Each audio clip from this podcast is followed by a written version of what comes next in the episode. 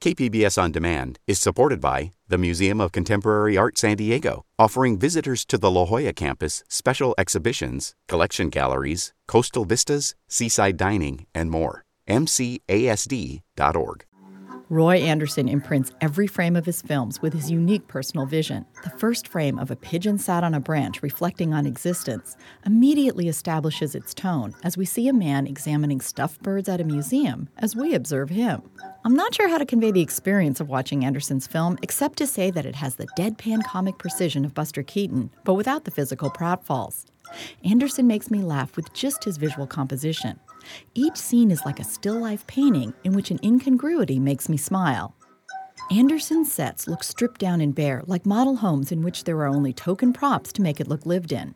And the people, stripped of any overt emotions, seem like props themselves. His characters look more like The Walking Dead than those on the A M C series.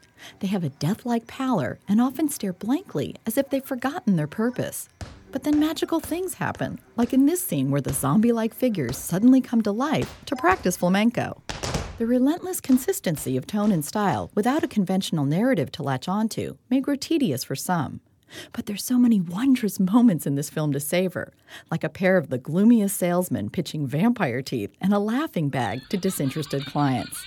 The film's simplicity lays bare what makes us human, and it displays compassion for our vulnerabilities and frailties.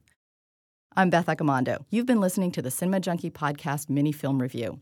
Please subscribe to the Cinema Junkie Podcast on iTunes and make sure you rate us. Thanks a lot. K P B S On Demand is supported by Under the Sun Foundation, presenting the Candlewood Arts Festival in Borrego Springs, featuring temporary public art projects that engage community and place. March twenty-third. More at candlewood arts festival dot org.